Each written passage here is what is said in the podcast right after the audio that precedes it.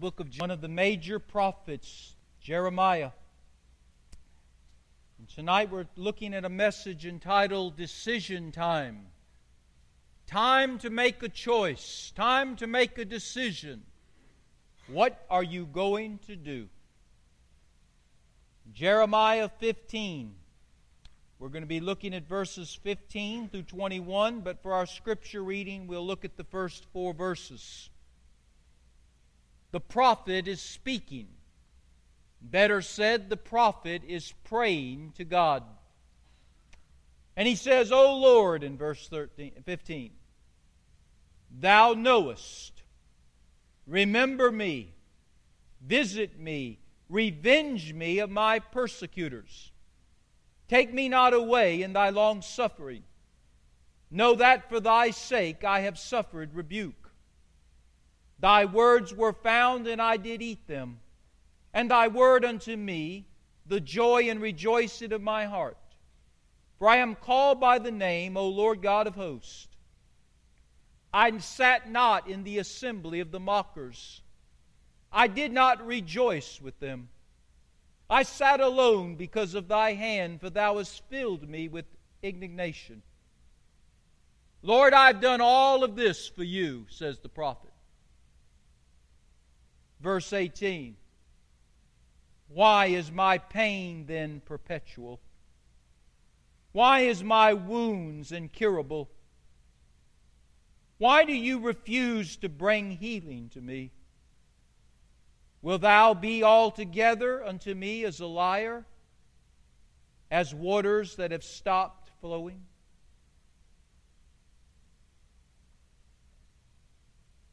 One of the things I like about the Bible is God puts on display the flaws and faults of His people. He also puts on display His glory in and through them. You know, sometimes we look at the great men and women of faith as if somehow they're above us. We put them on pedestals and we say, well, they're like Superman or Batman or Green Lantern or Flash or Aquaman. We can never be like them. But the truth of the matter is, they were plain, ordinary men and women just like us. They put their pants on one leg at a time, just like us. They had warts, they had moles, they had flaws, they had faults, they had imperfections, they had immaturities. And yet God called them and God used them. Jeremiah was one of them. The, one of the greatest prophets of all time. As we go into Jeremiah 15, he wants to leave the ministry. He wants to run from God. He wants to go into another line of work. Maybe he wants to drive a truck for UPS. Maybe he wants to be a cashier at Walmart. Maybe he, maybe he has aspirations of being a field goal kicker for the Carolina Panthers. Jeremiah does not want to be a prophet anymore. Understand, he did not choose to be a prophet. He didn't sign up to be a prophet. He was drafted to be a prophet. It wasn't his choice, it was God's choice. And Jeremiah wants to decline the call. He wants to resign. You say, why, Pastor? Well, I could give you 400 reasons why. Number one would be Jeremiah never saw himself as a Superman. You've heard me say before, he was more comfortable being Clark Kent. Jeremiah was a very shy man. He was a very sweet man. He was a very sensitive man. That's how God made him. That was his makeup. You might say he had a woman's emotions in a man's body. It, for him to be a prophet to bring words of warning and judgment to his nation and to the church of his day and to people of his day. For him to do that caused him a great deal of stress. It caused him a great deal of anxiety. I'm sure he had stomach problems, bowel problems, and blood pressure problems. That was not who he was. He was a non confrontational, very passive, very weak, and very meek man. And I don't say that negatively, that's just who he was. And so he got, his ministry troubled him. He, secondly, he wanted to leave the ministry because he didn't like the message that he was being asked to preach. He was a one hit wonder. He had a one message song, and it just kept playing over and over and over. God just kept hitting the repeat button. It was a message of repent or perish. That was his message to his nation repent or perish. That was the message to the church of his day repent or perish. That was the message to his own people, the Hebrew people repent or perish. All the other preachers were pe- preaching about health and wealth. All the other preachers were preaching about fame and fortune. And God says to Jeremiah, Tell them the truth. Tell them the truth. You tell them, Jeremiah, that Babylon is coming. And the Babylonians don't take prisoners. They don't show mercy. They don't give quarter. When they come into this nation, they're going to conquer this nation. They're going to crush the church. They're going to take your people captive, and there's going to be massive casualties. You tell them that, Jeremiah. And Jeremiah did not feel comfortable with that message. Though he delivered it faithfully, he never felt comfortable with it.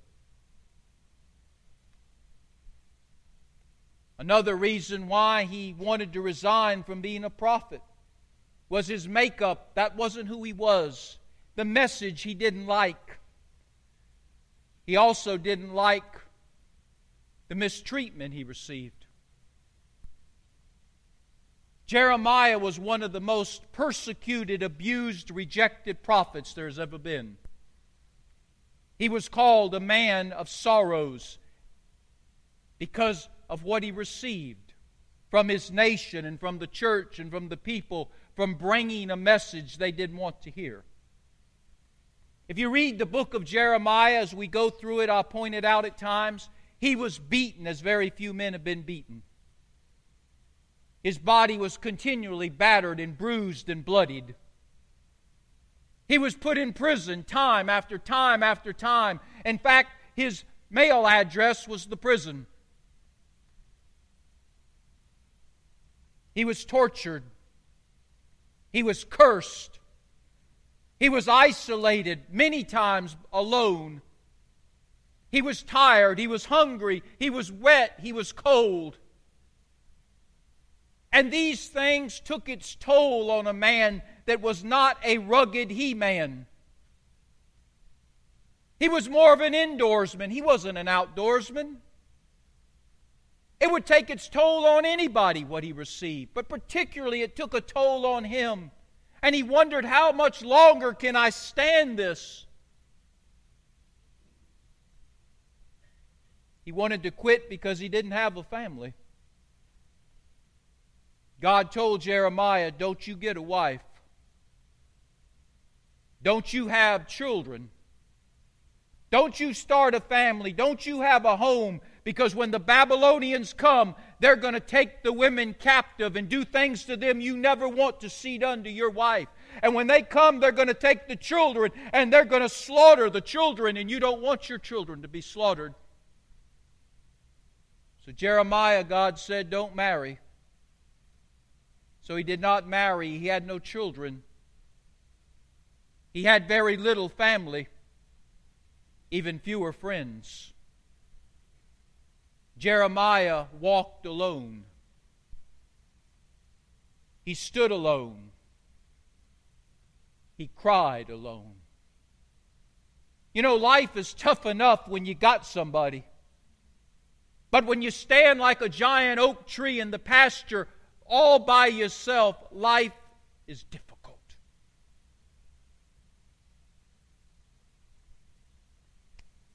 Jeremiah wanted to quit the ministry because he was frustrated with God. He really felt like God let him down. You ever felt that way? You maybe you felt that way, but you never verbalized it. Jeremiah verbalized it. He had conversations with God where he said, God, I believe that you have misinformed me. I believe you have wrongly led me. God, you told me one thing, but I don't believe you've done it. I don't believe you kept your word. God, I don't know if I can trust you. God, you've let me down. Jeremiah was a why man. Why me? Why now? Why this, Lord? Give me some answers I don't understand. For all of these reasons, plus 395 more that I won't give you tonight, if that's okay, Jeremiah wanted to quit. He wanted to throw in the proverbial towel. He wanted to turn and to walk away. He wanted to leave the ministry and maybe even wanted to leave the faith. In Jeremiah 15, he is now standing at the crossroads. He now must make a choice what he's going to do. Notice in verse 18, he says, Lord, I don't know what to do. All I know is that I'm in perpetual pain, he says in verse 18. My wounds are incurable. There's nothing to suggest as to me things are going to get any better. In fact, I believe they're going to get worse. And Lord, you haven't done anything to bring healing to me. Lord, have I heard you correctly or did you mislead me, Lord? Lord, I thought the rivers were going to flow through me and you've stopped them up. Lord, I don't understand. I don't know if I want to understand anymore. He wants to quit. To go on or to turn back. To stay the course or change direction. To carry on with God or to go his own way. That's what he's thinking about right now. The thing I love about Jeremiah was he was brutally honest with God. We, you see, we think things like that. We feel things like that. We might whisper to our very secret friends those kind of things, but we won't go to God. But God already knows anyway. Jeremiah took it straight to the throne. He said, Lord, I don't know if I want to continue doing this. I might want to quit, Lord. I might want to go back to doing what I was doing before you called me to be this prophet.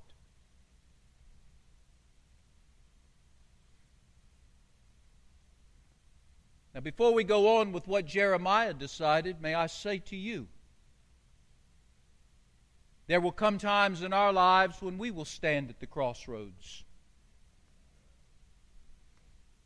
There'll be times in our life when we're going to be contemplating having to make choices about our relationship with the Lord Jesus. I can think of at least three times in our lives that we're going to do that. It might be more, but it won't be less. The first time will be when we're a young adult. We've been in the youth group all of our life. Mom and dad have brought us to church. We've been sheltered, we've been protected, we've been guarded. There's been a curfew on us. There's been parameters on what we can do and where we can go and who we can be with. But all of a sudden now we're 18 years old. We're going off to college or we're getting our own apartment. We're getting out from mom and dad. We're getting away from Sam. We're getting away from this church environment. And we've got a choice to make, young people. Are we going to stay walking with Jesus or are we going to throw Jesus to the wayside because we want to drink some alcohol and we want to shoot up some drugs and we want to have some sex and we want to go to some wild parties? We want to live it up. I quit this Christianity business and walk away. Young people, you're going to make that choice. And I'm sad to tell you, young people, as I look at you, most of your peers don't make the right one. We pray for you that you will. And then there'll be a second time when you're going to stand at a crossroad. The first will be as a young adult, and then it, the second will be as a middle aged adult. Life is busy when you're raising a family. There's always someone to see, somewhere to go, something to do. There's not enough time in the days of the week. There's not enough weeks in the months. There's not enough months in the year to ever do what you want to do. And coming to church on Sunday, well, it just complicates it all, doesn't it?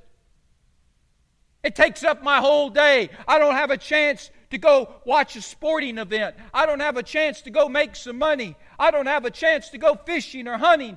I don't have a chance to do anything because of this Jesus and church stuff. I need some time to myself. so you stand at the crossroad as a middle aged adult. Do I want this or do I want that? The siren call of the world says, Look after yourself. Come on. Grab for all the gusto you can. You're only going to be here one time. And so middle aged adults stand at that crossroads. And many of them sadly make the wrong choice too wine, women, and song over Jesus. And then when you get to be a senior adult, you stand at a crossroad. Yes, senior adults often stand at crossroads. They have a choice to make. I'm now a senior adult. I'm retired. Go, go, go. Don't got time for church anymore. Go, go, go. Or if you're on the other end of the spectrum as a senior adult, maybe your health and finances aren't what it is. Should be. So your words are stay, stay, stay.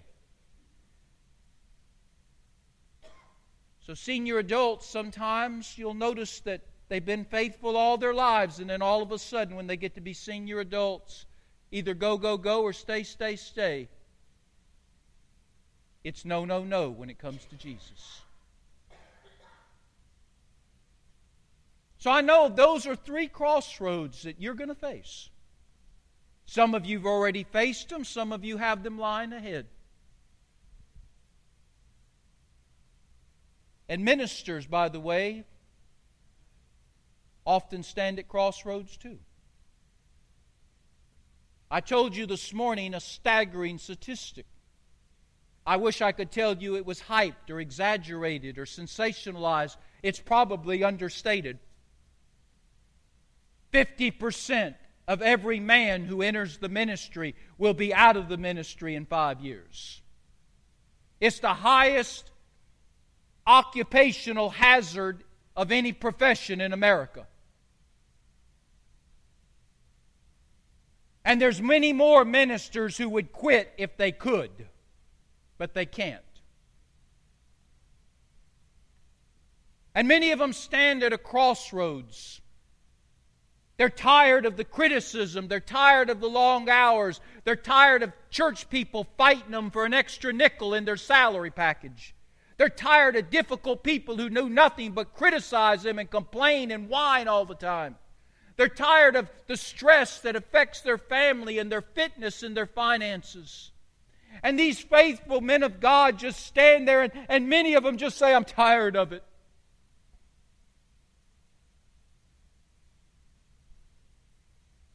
Jeremiah's tired of it. What's he going to do? He has a choice to make, doesn't he? It's interesting, Joshua called on the people of his day to make a choice when it came to following the Lord. Choose this day who you will serve. Will you serve yourself? Will you serve the gods of this world? Or will you serve the Lord God of the Bible?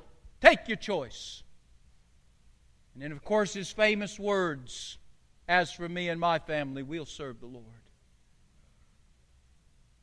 And here's Jeremiah. And God says to Jeremiah in the verses that we haven't read yet, but we are, verses 19 through 21, God speaks to Jeremiah. God's a little frustrated with the prophet. We get frustrated with God, God gets frustrated with us. God says, Jeremiah, it's time to quit going back and forth on this thing. Either you're my prophet or you're not my prophet. Jeremiah, it's time to quit fooling around. Man up and take the message I gave you, or be quiet and leave. Jeremiah, quit making this so difficult. You'll never be any good as long as you are fluctuating between two masters. Choose me or choose something else, but make a choice. Notice what God says to Jeremiah in verses 19 through 21. Therefore, thus saith the Lord. Jeremiah has prayed. God is answering the prayer. If thou return, if you stay with me, then I will bring you again. And thou shalt stand before me and if you take forth the precious from the vial, thou shalt be as my mouth. Let them return unto you, but you don't return back to them. I will make you unto this people a fenced brazen wall. And they will fight against you, but they shall not prevail against you. For I am with you to save you and deliver you, saith the Lord. And I will deliver you out of thy hand of the wicked and I will redeem you out of the hand of the terrible. God doesn't understand me. My, he does understand you.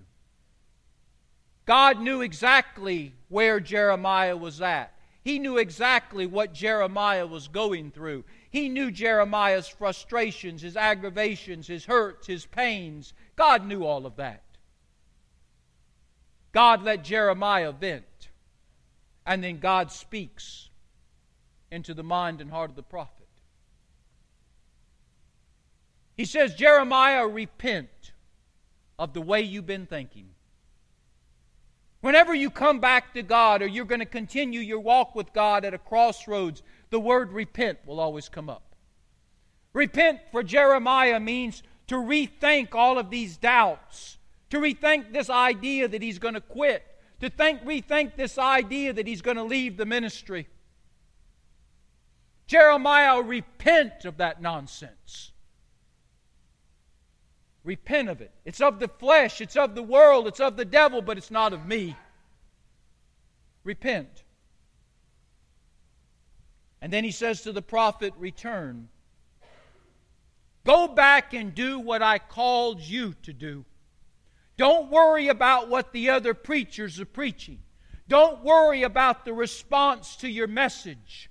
Just do what I ask you to do. Just do it.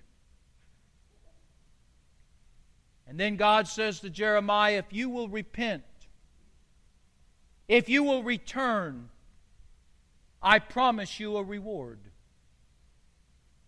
God does reward his servants. He says to Jeremiah, I'm going to do three things for you if you choose to stay the course with me and carry out the ministry that I've given you. He says, The first thing I'm going to do is I'm going to make you famous. I'm going to make you famous. You won't be famous now. But years after you've come and gone, the ministry that I gave you will be talked about by others and preached by others. You will become a hero, though you're being treated like a zero right now. Okay? That's what he says to him. Sometimes we minister and we wonder if our ministry is accomplishing anything. You preach and you preach and you preach, and nobody ever moves. Well, God says it isn't over till it's over. And that's what he says to Jeremiah. Don't worry about this nation. There'll be other nations you'll touch later. Don't worry about this church. There'll be other churches you'll touch later. Don't worry about the people. There'll be other people you will touch later. Just stay the course. Just stay the course. Then he second, third, secondly tells him, You're not going to die. I'm going to make you like a wall. They'll throw their marbles and rocks at you, but they'll bounce off, Jeremiah. You're not going to die. You're not going to die. Then he tells him, You're going to have victory. Victory. There will be a victory. It may not be exactly what you think victory is, but I tell you, you're going to be victorious. What does Jeremiah do? well, he says, Yes, Lord. At the crossroads, I have decided to follow Jesus. I can't turn back. How can I turn back on him? And he moves forward. And the rest of the book, we see Jeremiah goes from a boy to a man. The prophet that was so boyish becomes a mannish prophet. He becomes a soldier he understands that honor and duty come ahead of self.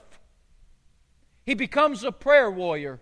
He understands that God is good and God is able and God is enough. And he becomes a statesman. He realizes that his message no longer is for those that are in front of him, his message is for generations that will come later.